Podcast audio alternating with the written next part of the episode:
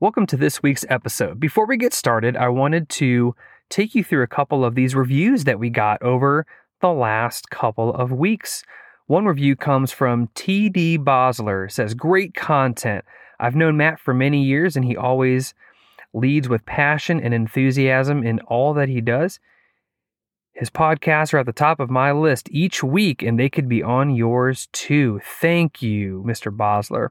Another one comes from Jason D70. It says, Matt Tech is a great guy who I've known for just a short time in our lives. He's got some great ideas he shares on his podcast and some dream things to think about in our daily lives too. Great podcast. Thank you, Jason. And then our most recent one comes from Amelia James, and it says, Every episode I have listened to has been so good. From motivation to grow in every area to biblical perspectives on the hard topics in everyday life, I look forward to listening to each new episode. Thank you so much, Amelia, and all of you who have left reviews on Apple Podcasts. We encourage you to continue to do so so that the podcast can grow up the charts. We also want to encourage you to register for our 90 day personal growth challenge. Take five minutes every day to change your mindset and prepare yourself to take on new opportunities. You can register for free at techtalkspodcast.com.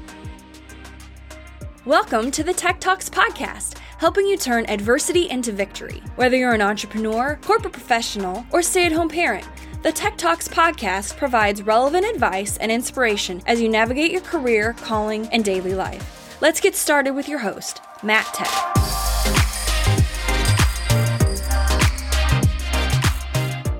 Welcome to 5 Minute Monday, the motivation you need to get through your week in 5 minutes or less. Seinfeld edition. These pretzels are making me thirsty. Part of the 30 day personal growth challenge is discovering how to use your gifts and talents. We all have them, but they're useless unless we figure out how to apply those gifts into making a difference. There are many talented people that I know personally who could make a tremendous impact in our world, but they just don't act. Whether they simply don't know how or don't care to, I'm not sure. To help us figure all this out, let's look to what is arguably the most popular episode of Seinfeld, The Soup Nazi. In this episode, Jerry shares a new soup place with Elaine and George. He describes the soup's quality this way You can't eat this soup standing up, your knees buckle. When they arrive, there's a huge line. Jerry takes the time to educate George on the exact ordering process.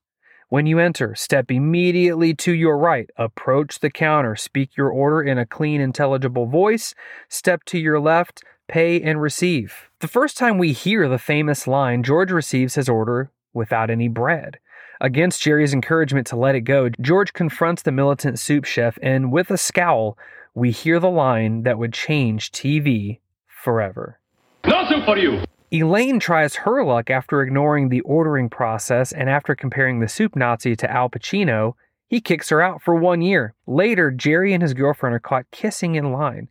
Jerry's girlfriend, whom he affectionately calls Schmoopy, responds to the soup Nazi, I can kiss anywhere I want, and is abruptly ejected from the store. Asking Jerry to follow along, he chooses soup over love and replies to his girlfriend, Do I know you? Think of the soup store as a small communist dictatorship in the heart of New York. Elaine ends up holding a grudge and is out to get the soup Nazi. Throughout the episode, Kramer befriends the soup Nazi with stories of old. Kramer shares that his friend had an antique armoire stolen from her. Breaking his anger for a moment, the soup Nazi gives Kramer an antique armoire from his own home. Ironically, this friend is Elaine.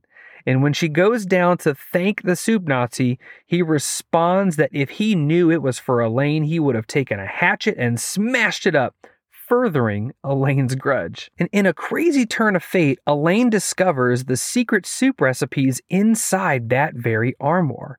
She exposes the soup Nazi and shuts down his business. This is a great example of the wrong way to use your gift.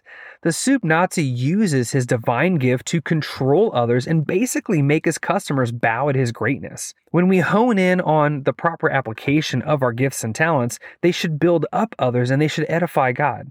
Now, it would be best to keep it to yourself instead of becoming a gifted dictator, as we saw in the Soup Nazi.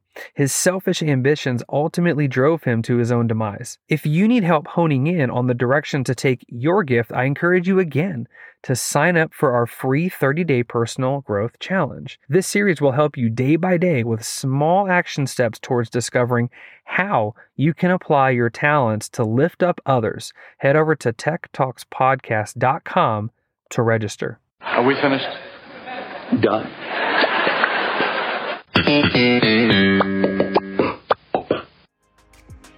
This episode of Tech Talks has ended, but be sure to subscribe for upcoming inspiration. Don't forget to rate and review so we can continue to bring you transformative content. See you next time.